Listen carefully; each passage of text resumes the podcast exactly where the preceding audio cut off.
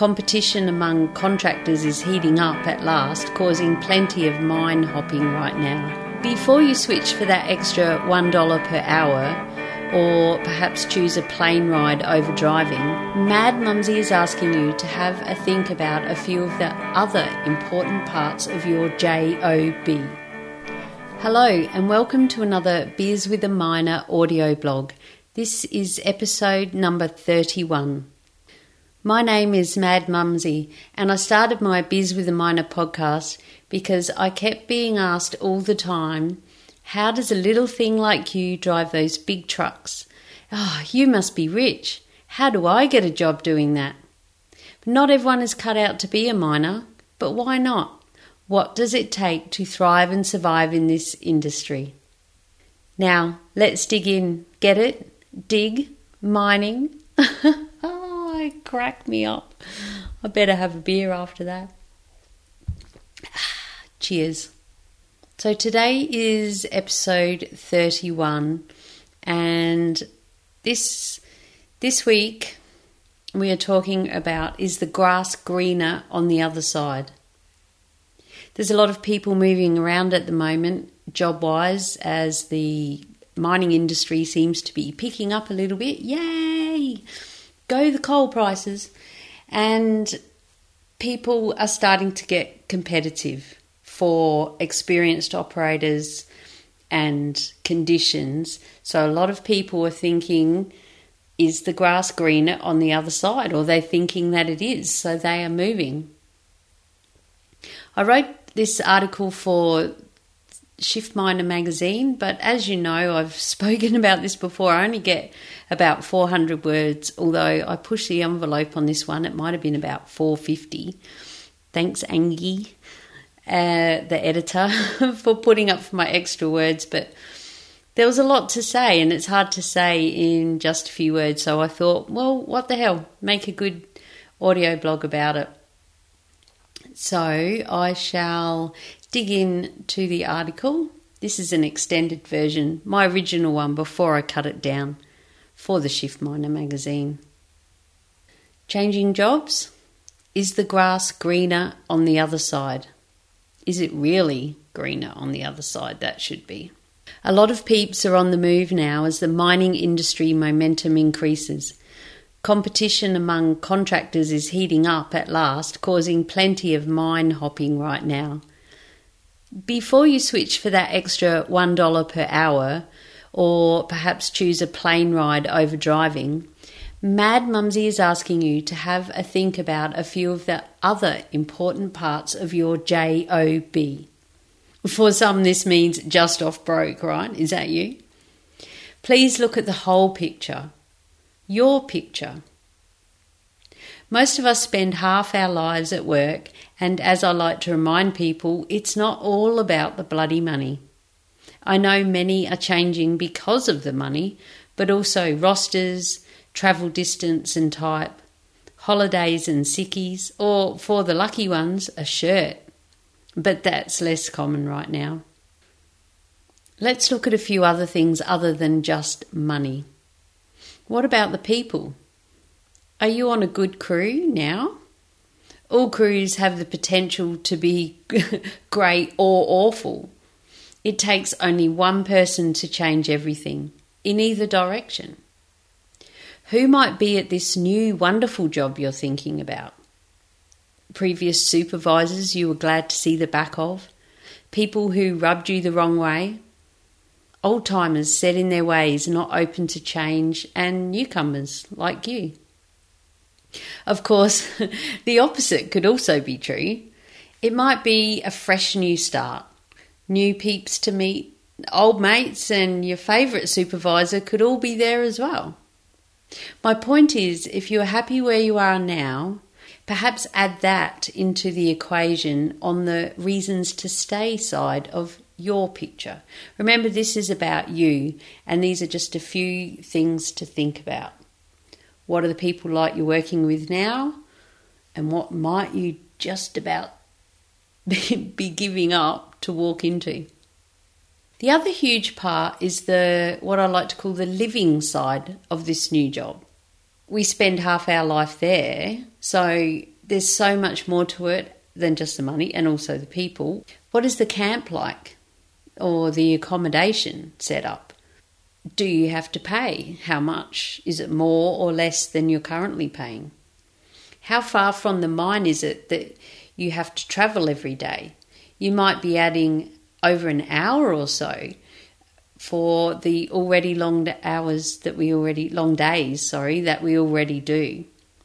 That is something to take into consideration because if you're cutting out a couple of hours of me time or time to talk on the phone to your family, the kids, go to the gym, whatever you like to do, um, that's a big part of it. Do you really want to add an extra two hours onto your day? It might, again, glass half full. It might not be the case. You might be doing that now, and the camp is like one of the camps I stayed at. It was a seven kilometre round trip from the camp to the mine and back. So you might actually improve the situation. But again, it's another important thing to weigh up. Do they bus you to work or do you have to drive your car? If you like to work out, I work out, I work out. if you like to work out, do they have a gym? Do they have tennis courts or i I'd like to say a netball hoop, but you know, a basketball ring, I guess. Um, you know, are there facilities for you, or a pool perhaps?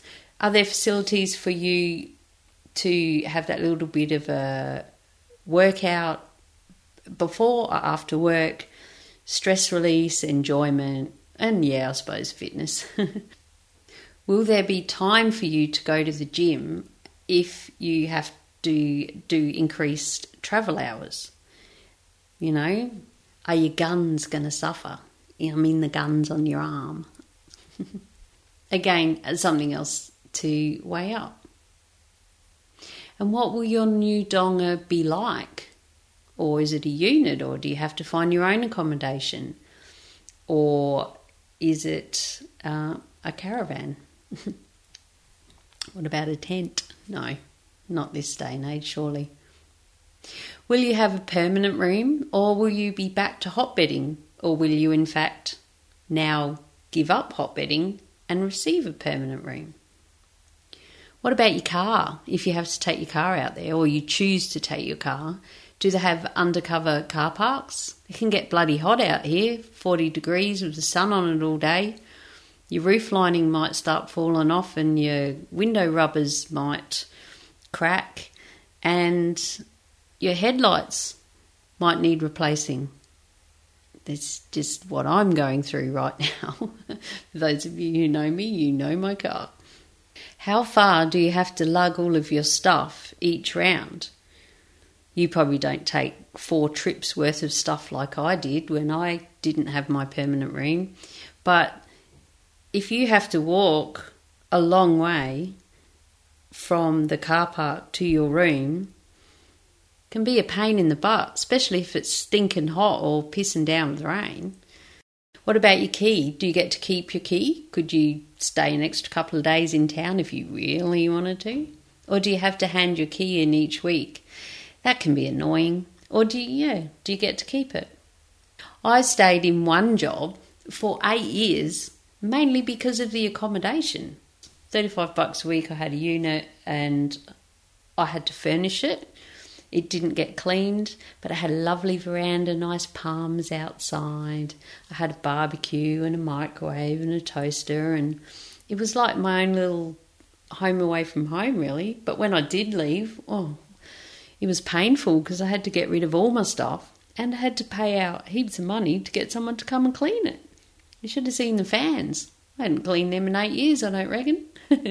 so now with my new job, would you like a unit or a uh, a donga, a room? I chose a room. It gets cleaned every week, and that was the best decision I've made in a long time. Cheers to that. Travel is another part to weigh up. You might be, it's a, and it's a huge part. I know a lot of people who change jobs purely because of the travel situation. And right now, there's a few offers going of um, fly in, fly out as a contractor. And uh, I think you basically are paying half on. Don't quote me on that, but you you're kicking in some money towards the plane flights. So I know a few people personally who have chosen to do that over driving their car, but um, I'm not sure how well that's working out for all of them. So, something to think about, which is a lot to do with why I'm doing this audio blog and why I wrote my article. So, you might be excited to swap a car ride for a plane ride, but how would you get home in an emergency? How far do you live from the airport at home? How are you going to get there? Uh, how much is it to park your car if you have to park your car at the airport? That can be a bit crazy. How long till you get sick of bloody airport check ins and waiting and waiting and waiting? I couldn't hack that. But I've never done it, so, you know, each to their own. I know thousands of people do do that all the time and probably like it. But yeah, I'd get over it pretty quick, I reckon. Driving your car over distances can take a toll, and wear and tear, increase mileage, fuel costs, and driving in weather events. Remember, if it's flooded, forget it. Yeah, right. Please do forget it. Do they have a bus from your hometown? Where can you park your car when you're at work? If you have to drive out there, like we covered earlier in the accommodation part, is it undercover? And um, yeah, please don't drive through flooded roads. It's not not pretty, and it doesn't do good things to your car either. My dash on my car has never been the same since I went through an accidental puddle. Accidentally, I went through it. I'm in my donga and um, something just jumped on the roof. Or might be a yowie. Something else to consider are the rosters, which, of course, a huge part of our mining life. What works best for you, roster wise? What works best for you? But not just you personally, also your family. Talk about it and be sure that everyone is happy with the new choices, or perhaps the choice to stay put because the roster is better than the extra $1 per hour. How comfortable are you right now with how your site runs? Where you know where everything is, who's up who and who's paying, when to park up and when not to park up and so much more. All of the little things that when you go to a new site, you have to figure out. You might know how to drive a truck or a dozer, or a digger, drag line, whatever. You know, that's like riding a bike, really.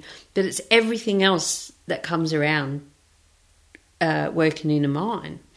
It's all. It's all so new. Are you ready for that? Are you ready to jump out of that comfort zone? What about the gear? What about the actual machines uh, that you're operating now compared to the new site? Will you be going from larger machines to smaller little Tonka toys? Perhaps uh, new to old, comfortable to crap. But again, it could be the other way around. Where you're working now might have old gear little gear, size doesn't really matter, does it? I don't know, I like a 797. um, so, something else to consider. Do you really like cat trucks? And the new site is all electric trucks. Do you hate electric trucks? and the new site you're going to have cats. Woohoo, back to the cats. Again, food for thought. What about your uniforms? Do you have to pay for your uniforms or are they supplied? And also, do you have to wear them? You know, Some places you can wear your old favourites, it doesn't really matter. Whereas some contractors, especially labour hire, which most of these roster changes, uh, roster changes, most of these mine hopping jobs seem to be contracts and labour hire. Um, you have, you know, they say you have to wear our shirts. Do they enforce that or not? Does that even matter to you? Uh, some places that they supply the uniform and you don't have to pay. Some you have to pay. Um, uh, most of them will let you pay it off per week. You know, one shirt per week. I think I did for three weeks. And what about do they supply pants and boots? Because they, they not all labour hire are doing that. Some do, and some definitely do not. They only supply the shirts. So, how would you feel if after you leave for one dollar, say, the place where you left realizes so many people are leaving, what are we going to do? We've got to do something to keep these people. And they give a pay rise of $2 an hour at your old site.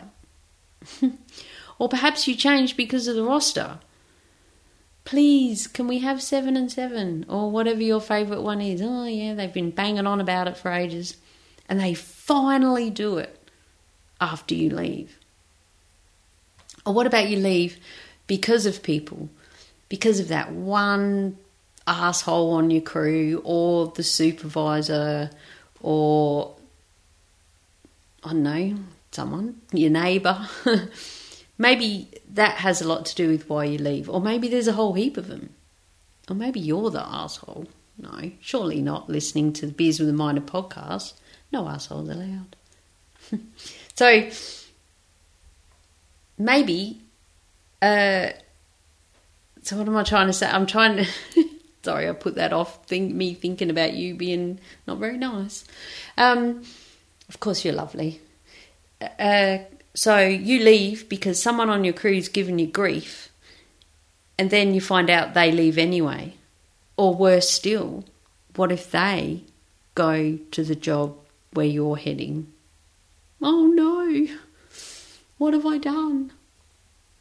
Finally, Mad Mumsy, you know me, I'm a little bit woo woo, but um, what does your gut tell you?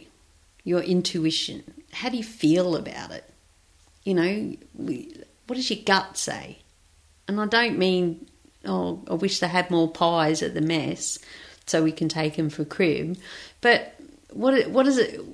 How do you feel about the change that you're thinking of? I recently cemented my decision to change jobs because I was visited by the most wonderful, vibrant, blue butterfly flying in front of my truck on the haul road. It was awesome. It just I couldn't believe it. I was dumbstruck. And that afternoon, I told my lovely lady bus driver, you know what? I don't think I'll be back because I saw a butterfly today. I didn't return. I was right. I was right. and she calls me her little butterfly on the Mad Mumsy Facebook page. Hello, Joy. I share that crazy Mad Mumsy little story there to ask you what will your butterfly moment be or watch out for it what what is some something that happens or someone says something or just something that you feel that says yes, this is right, this is what I need to do. It might be to go to that wonderful new job, or it might in fact be to stay. These are a few ideas to help you look at your current mining lifestyle before you jump ship at the sight of an extra dollar or two, because, as they say, the grass is not always greener. Good luck to you I always just want you to be happy and to be safe. And if that means staying where you are or choosing to leave or um, perhaps talking this through with a mate of yours who is, in fact, going through this right now, I'd love you in closing, I think I said in closing before, to please head to iTunes, search for Beers with a Miner, and if you subscribe, that would really help me out. It helps the um, show to be seen, and also you won't miss any upcoming episodes. And of course, please share with your mates. Until next time, stay safe, be real, be special, and have fun for we only live once. Cheers. Now for a word from our sponsor. Welcome Julia Hartman and the Bantacs Accounting Group to Team Mad Mumsy. Julia is my awesome accountant. She has written two books with financial expert Noel Whittaker and has a passion to help us miners make the most out of our hard earned cash. Head to bantacs.com.au forward slash miners. That's B A N TACS to download your free miner's booklet and a spreadsheet that will help you calculate the weight of your tools you need for your job. Why, you ask? Well, you might be able to hitchhike a ride with them and claim your trips to work. Sounds confusing? Not at all. Just head over to bantacs.com.au and let Julia and the team help you out.